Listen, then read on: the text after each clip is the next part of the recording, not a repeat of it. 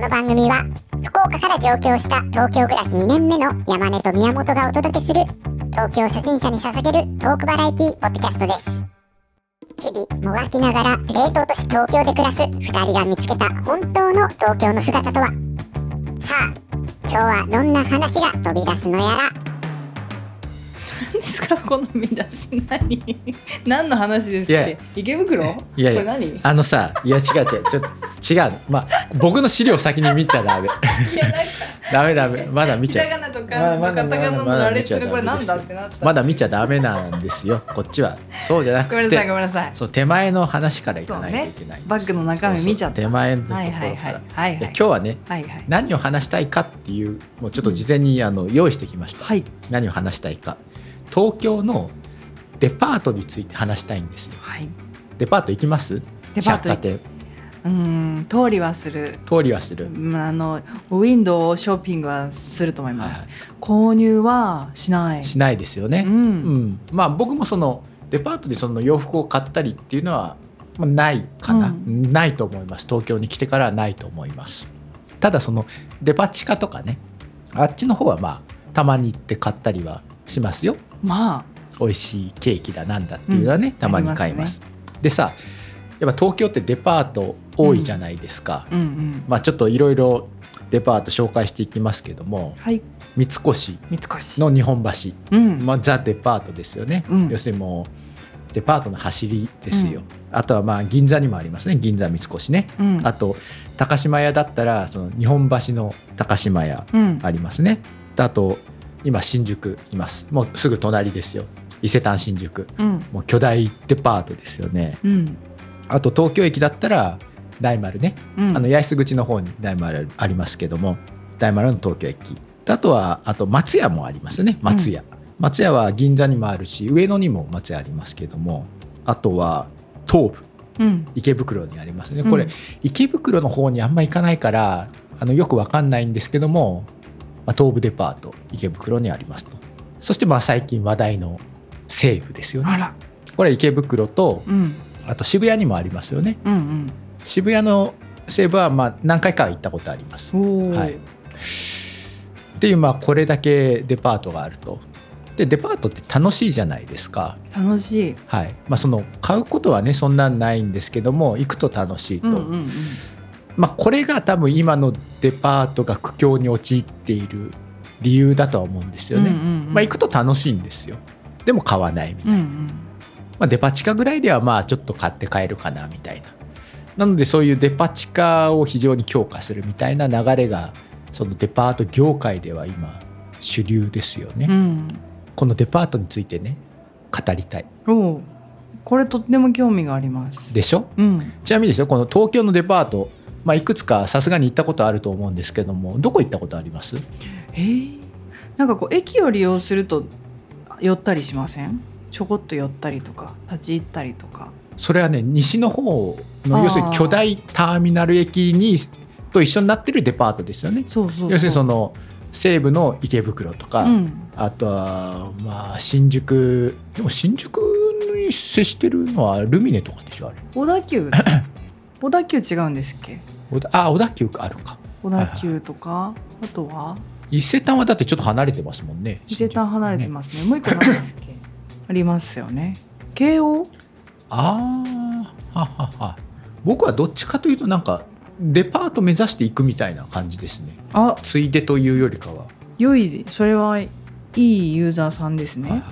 うん、特に銀座の方とかはななって言っちゃったけど銀座の方とかねうん。あのデパートいっぱいあるじゃないですか、うん。特に土日はホコ天とかなってるからなんかあそこら辺ウキウキしちゃうんですよ。ウキウキしちゃいますね。でしょ？通行の通行している方々もはい。見てるとウキウキしちゃいますよね、でしょ？銀座の通行人。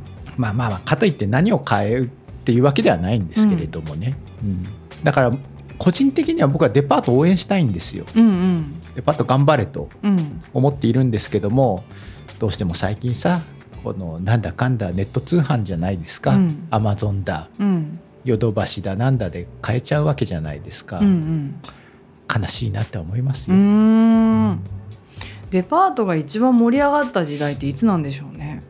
いつなんだろう。でもやっぱりその1900バブルの頃じゃない？1990年の前後ぐらいじゃないですかやっぱり。80年後半からうん。90年それこそその西部がイケイケだった頃ですよ、あのバブルの頃っていうのは、うん。糸井重里うん。のね、美味しい生活で有名になりましたけども、あのセゾングループの堤誠一ですっけ？がブイブイ言わせてた時ですよまさに。言い方ね。ね。言い方が。まあまああの方ブイブイ言わせるっていうとなんかあの方の雰囲気からいくとちょっと失礼かもしれないですけども、まあ、非常にこう、うん。業績が好調だった頃ですよねセゾングループとかはね、うんうんうん。うん。だからその文化の発信地点でもあったわけですからね特に西部とかはね、うん、なるほどね。その頃じゃないですか多分。っていうことはみんなお金があるねっていう時期に百貨店に行くってこと？まあそうでしょう。やっぱりそのお金の懐の余裕はやっぱデパートで買うっていうのは必要ですよね今も。仮に山根さん、はい。今国民みんながお金持ちになったねって言ったら百貨店に足が向くと思いますか？向くんじゃないですかやっぱり。僕向くと思いますよ。やっぱりその、うん。うんそうですよね。最近要するにあの皆さんの懐事情っていうのはやっぱ辛いところはありますよね。この物価高もありますしね、お給料もなかなか上がらないじゃないですか、うん。私もそうですよ。うん。まさに報酬は入社後平行線な状態ですよ、ちょいちょい椎名林檎うが。ね、ん、まあまあそういうことですよね。なのでどうしてもそのねできるだけ安くみたいな話あるじゃないですか、うん。それこそ先週話したスーパーアキダイとかでね少しでも安くみたいなところはありますよ。でまあちょっと贅沢するかって言ってもまあコンビニスイーツぐらいでとどまっちゃうところはありますよね正直、うんデパートでわざわざみたいなところはありませんし、うんうん。うんうんやっぱそういうのあるんじゃないですか？そういうふうに考えるとやっぱり。なんか国民がもしみんなお金をたっぷり持っても、うん。百貨店に足に向くだろうかっていうのはなんかちょっと疑問で。あそう。そう。百貨店に買いに行くお買い物に行く時って、うん。ものじゃない気がするじゃないですか。その例えば体験みたいな話？入学式ですね。うん。入学式とか入社式とか、うん。スーツ買いに行こうかとか写真撮りに行こうかとかお誕生日だからうん。万年筆買いに行こうかとか時計を買いに行こうかい。みたいな使い方なんじゃないのかなと勝手に思っていて、うん。じゃあ今の家族家庭がそういう文化が全部こう根強く残ってるかっていうと昔に比べるとちょっと薄れてる気がしません？家族で何か家族のお祝い事をしっかりお金を使ってやるっていう文化ってどうなんだろうとはちょっとあーなるほどね。家族の価値観の変化。みたいなのもあるのかな。確かに。それももしかしたらあるかもしれないですねその体験っていうのは確かにありますよね。デパートで購入体験みたいなのはね、うんでもまあそういうのはやっぱ求めていきますよね。当然消費者サイドとしては。うん。うんそれが当たり前だと思ってデパートで買いに行ったりもしますからね。当然。ん。ということはですよ、うん。山根さんは小さい時百貨店デパート行ってた？デパート行ってましたよ。それこそあの北九州。今ないですけども。北玉屋ね九州はね。うん。玉屋、覚えてます？玉屋覚えてますよ、今リバーウォークになってますけども、であとはまあ井筒屋。うん、で井筒屋は今もありますけどもね。あとは駅前に昔はそごうもありましたからね。すごいですよねそう考えたら北九州ね、そうそう。だから玉屋井筒屋そごううんうん。ありましたよ、うんうんうん。まあ行ってましたよ、はい。なるほどな。だからちっちゃい時にデパート行ってる人は大人になってもデパート行くし、うん。子供ができてもデパート連れて行くのかなと思っていて、はいうちの地元はデパートなんかなかったですからね。中津ないですか？デパートあった？ないですよ。ないか。ないと思う。じゃあ小倉まで出てこないとあそうそうそうそう。でもそういう体験ってなんていうの？そんな頻繁にはデパートデパート行くぞとか言っても行かないですし、うん今ってこう商業施設複合商業施設みたいなのができるじゃないですか。そうね。デパートじゃないデパートのようなものはいっぱいありますからね、そこにきっと公園があったり映画館があったり確かに一日過ごせるっていう施設が増えてきている中でうん。百貨店。まあ確かにね。そのハイブランドの、まあ、デパートじゃないけどデパートのようなものって東京で言ったら銀座6とか、うん、表参道ヒルズとか、まあ、ありますもんね、まあ、体験としてもちょっといろんなものがありますもんね、うん。ちょっとおしゃれなものが、うん、確かに確かに。であとはそういう巨大なショッピングモールみたいなのもね豊洲とかにはありますしね、うん。ララポーとか、うん。ララポートありますしね。なるほどね。まあ競合も多いのか。そう考えると昔に比べると、競合も多いし、うん。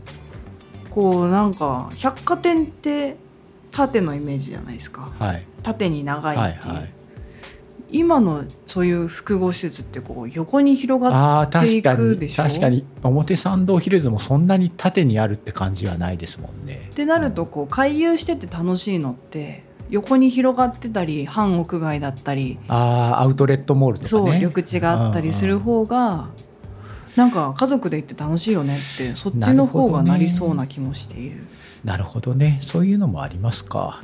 じゃあやっぱりますますデパート厳しいじゃないですか。そうですよ。じゃあさあどういうそういう中でね百貨店デパートはどういうふうに戦っていくのがいいんでしょうね。何ですか？朝まで生討論ですか？我々は。聞きたいですよ。私は山根さんどう考えてるのでそうそう。でその先にあなたが見てしまった資料の話ですよ、そうそうでそういうことでこないださうん。その西武そごうがあのーうん。入利したじゃないですか、うん。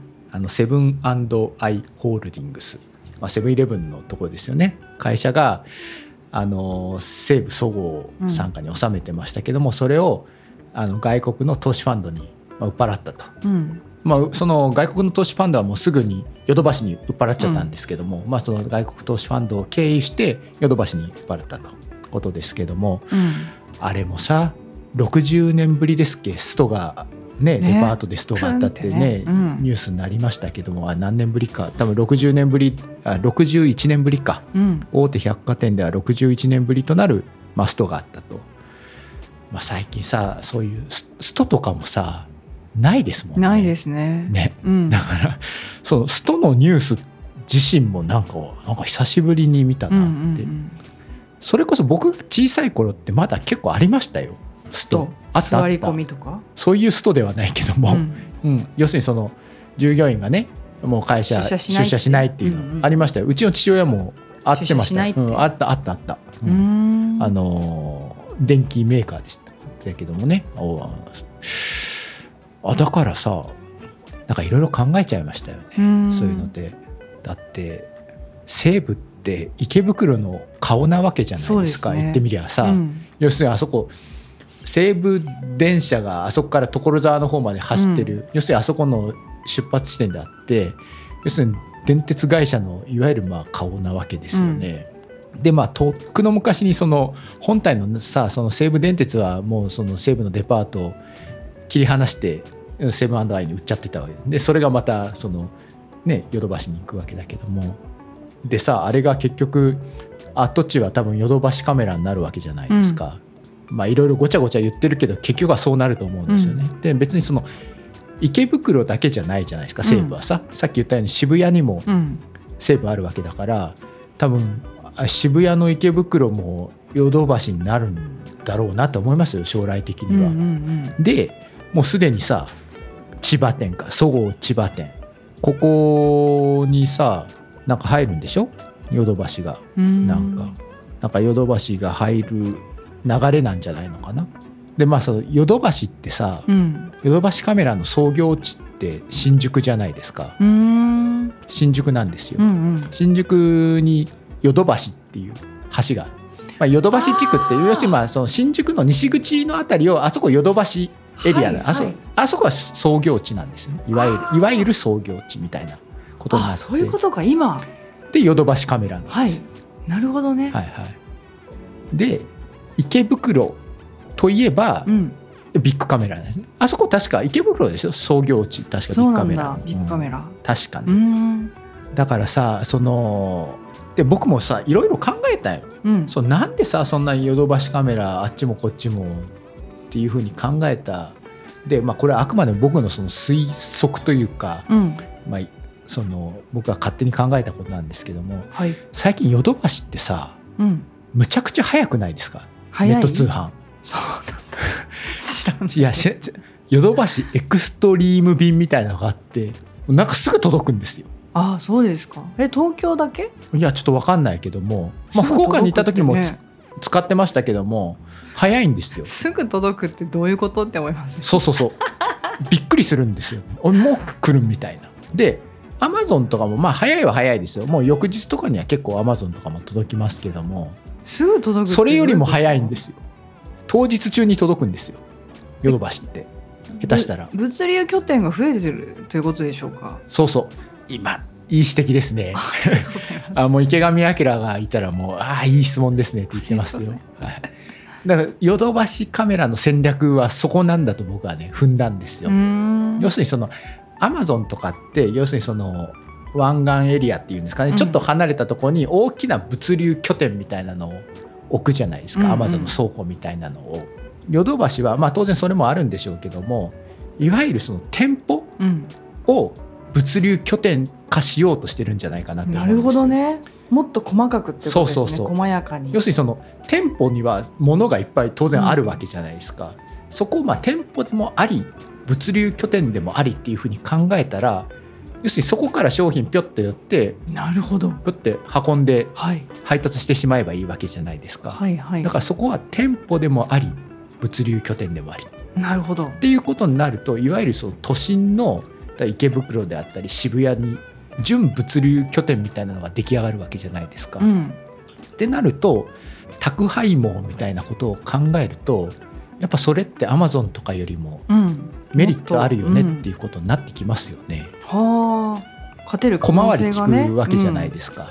でさらに言うと今そのビッグカメラとかってお酒とかも普通に売ってるじゃないですか。一回とかよくありそうますよね。そうそうそうそう、うん。だからヨドバシも将来的には要するに総合 EC サイトみたいなものを目指していくよう考えるとデパートを買収するっていうのも分かるんですよ。なるほ要するにデどパートって要するに総合はい商品を扱ってるわけじゃないですか。食べ物からうんうんうん。洋服からって。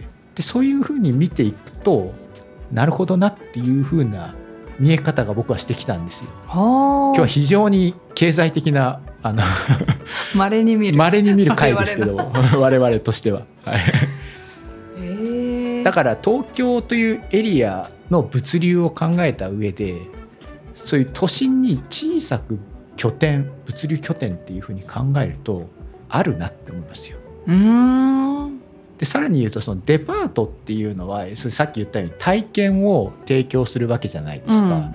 だからそのディスプレイがドン・キホーテの店内みたいだったらダメなわけですよね。なるほど。ごちゃごちゃごちゃみたいなね山のように。山のように物を詰め込むようなデうん。ィスプレイスタイルはデパートダメなわけですよね、うんうん。ドン・キホーテみたいな、うんうん。だけどあれがヨドバシ要するに家電量販店だったらある程度そのヨドバシの店内って物が結構あるじゃないですか、うん。詰め込んでる感ありますよね。だからとなるとですよ中にあれ入っている物量も結構な数だよな。うんうんしかもその西部うんの駅にあるわけですからね、うん。使おうと思えば電車も使えるわけじゃないですか。今ね埼玉のありのますよね。方になんかね持ってこうと思えば、っていうのをこういろいろ考えると合ってるかどうかは分かんないです。今適当に言ってるだけだ東京の百貨店が？うん、全部？物流拠点に変わると。まあその全部変わるっていうことはないですよ。当然その経営状態がねその西部とかはやっぱずっと厳しいっていうのはあったんであるんですけれどもその各それぞれのデパートって今 EC にも力を当然入れてきてるわけだから、まあ一つなんかこのデパートっていうのは物を売るその建物っていう見方も当然従来の見方もありますけれども物を蓄えておく物流の拠点っていう見え方もできるよなっていう気が最近してました。それだけ巨大な建物なわけじゃないですか、であとバックヤードまで入れるとあれ相当ですよデパートの規模っていうのは。うん、うん、なるほどなと。物が早く届くとかね。いやでもさそこそこそこ、うん。そこはね問題ですよ。お。そんなに早く手に入れたいですか？根本。あ根本。そうだったね。山根さんの性格的にそっちで本したね。質。本質のとこ。うん。そのさその EC でさ注文します。当日中に届きます。それはまあ便利でいいかもしれないですけどもはてそこは必要かねみたいな、うん。なるほどね。そこの欲望に応えるところまで必要ですかとうん。でさらにその今片っぽでは要するに配達員の人たちの酷使みたいなのも問題になってるわけじゃないですか。うん。普通にそのヤマトだ日本郵便だに頼まなくて最近アマゾンはさいわゆる個人事業まあウーバーイーツみたいなもんですよね。ああいう人たちが運んでるみたいなのもあるじゃないですか。はてと思ったりもしますよだから。うん。それはそこまでして我々はなんか商品を早く手に入れなければいけない理由っていうのあるのかなみたいな。うんうん。でさらに言うとドアトゥドアで運んでもらうその必要はあるのかなと。うんうん。なぜ自分が出向かないんだことですよ、うん。そうそう。だからそのデパートの体験楽しいねって話に戻っていくんですけどもいやいやそんな来てもらわなくて自分から買いに行きゃいいじゃんって思うことあるんですよ。うんうん。別に買い行けば普通に買えるんだったら、うん。別に行って買って帰ってくればいいじゃん。うんうん。それそこまで行ったりするの大変ですよ。大変ですけれどもそれも体験じゃん。なるほどね。でもその物流拠点っていうその駅が一つの物流拠点になる可能性っていう話を今聞いた時に、その最初の方に言った百貨店のその体験うんっていう話とか床面積をこうたっぷり使ってお客様をゆっくりお出迎えして、うん。そこに時間をたっぷり使ってもらうっていう場所は、うん。まあその駅からはなくなっていくと仮定した時に、場所はなくなっていくわけじゃないですか。物もなんていうの人も飽和していって。ってなると百貨店はもう仮想世界に行くんですかね。体験をもう現実空間じゃなくって仮想現実の世界に飛ばしてたっぷりした床とか時間とかっていうのをそちらで使うようになるんだろうか？僕はねそうではなくってそのデパートっていうのはその購入体験の場ではなくなっていくんじゃないかなとは思ってます、いわゆるその見る場所うんうん。ディスプレイする場所、うんうん、デパートというのはね。で実際に買うのはもうネット通販とかで買っちゃうんですけども要するに見て品定めをする場所。うんうんうんでそこでこのブランドイメージとかを植え付ける場所みたうんういな。ね、んうんうん。そんな感じになっていくんじゃないかなっていう気はモデルルーム的な、ね、そうそうそう。まさにそうですよ。うん。な気はしてますね。でその実際に目で見ないとどうしてもっていうのって結構多いじゃないですか、まあ、洋服にしてもあのモニターで見るのと実際に目で見るのってやっぱ違いますし質感とかも分かんないとこってどうしてもありますしうん。だからそうじゃないかなっていう感じはしてますけどもね。その体験にねそのモデルルームにお金を落とせる人がどれだけいるんだろう。そうそう。だからそうなんですよ。だから要するにそこで購入はしないわけだから、うん。お金は発生しないわけじゃないですか。だからまあ極論ですよ入場料を取るとか、うん。ブランドの出店料だけでもう成り立たせていくとかね。うん。そのディスプレイの場としてのね、うんうん。あとはその食品とかね、うんそれこそうんなんかこう訴求力のある商品だけでも勝負するとか。うんうん。そういうなんか二極化みたいなのはあるかもしれないなって思ね。いますよ。だからどんどんそのデパートから中途半端なブランドが除外されていくみたいなね。うん淘汰されてね超超ハイブランドとそうそう超ハイブランドとうん。なんかデパ地下だけみたいな。可能性はあるよなって思いますね。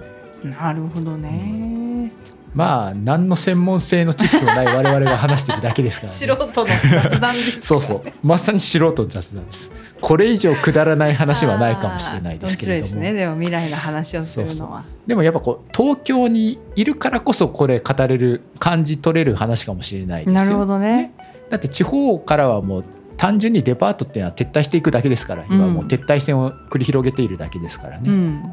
東京っていうのは要するにこの広告の話でもしましたけども要するにその広告宣伝の場所なんですよね、うんうん。じゃあそこでどういうブランドをその植え付けて東京に植え付けていくかっていうのはその全国的にそのブランド価値をどうやって植え付けていくかっていうこととイコールになってきますからね、うんうんっていうことなのかなっていう気がしますよ。うんなるほどね。だから結構なんかそのポップアップのなんかショップというか建物みたいなのたまにできるじゃないですか。はいこの間あの明治神宮行った時に明治神宮の前にはカルティエのポップアップ店舗みたいなのが出来上がってて。明治神宮の前にカルティエ？明治神宮の前はい。でも前ね表参道の前にもあれカルティエじゃなかったかな。表参道のあの通りあの交差点のところあそこたまに「ポップアップの店出来上がりますけども。あれあれ何だったかな？カルティエじゃなかったかな、うん。まあクリスマスの時だったと思うんですけど、うん。うん。たまにだからやっぱそういうブランディング戦略っていうのはね最近あるんでしょうね。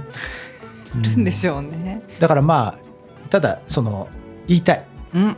我々その全国2000万人のリスナーにお届けしているトトトト東京でブランディング企業さんのねブランディングっていうのもできるんではないかと クライアントにはねこのソリューションをご提案ご提供できるんではないかということも考えたりしますよそうですか。これまでいろいろありますよ山根さん線引きやしました大きく出ましたね。ブルーボトルコーヒー。もねうん。だから我々の番組でブランディングをっていうこともね可能性としてはゼロではないのかなとそうか。大丈夫山根さん。千匹屋もブルーボトルもブランディング大成功してるんで 大丈夫です。あらそう？我々が入れる余地をどっか探しましょうか。そうねスーパーアキーダイヤいや、そこも成功して成功してるかな。そうな。大成功ですからね。そっか。うん。まあそういうことですかね。そういうことですね。でもまあまあそういうこういう話もできるぞってことです我々はね。ねいつもくだらない話ばかりしているんではなくてこういう非常にもう経済の話もできるぞと。うん。今度は国際の話ね。国際関係のえ、あのニュース国際ニュースの話もしないといけないかもしれない。やっぱりねそのあのどうですか？アメリカ大統領選とかの話も。まあ いつかの町田の話みたいにならない？なかなか確信に触れないわねっていう。そうそうそうまあまあ我々東京の番組なんでね。東京の話をしないといけないんですけれども。はい。でもまあなるほどだと。この間のそのそごうのそのスト、うん。あとまあ売却の話もね、あっていろいろ私も考えましたよ、うんそういうことはいろいろ考えましたうん。まあこれが合ってるのかどうなのかっていうのはまあ歴史が評価してくれることなので 今私は何も言わないですけども、かっこいい言葉使ってますけど。はい。歴史の評価に委ねたいと委ねたいということですね。よ、はい、なるほどね。あと何か言うことないですか？え全然違う角度で最後一個いいですか？ああいいっすよいいっすよ山根さんがよくねあの議論というかお話をねうん。次の展開に持っていくときに使う、うん。だがしかし高高し。ね。はいはい。あれ飽きた。え。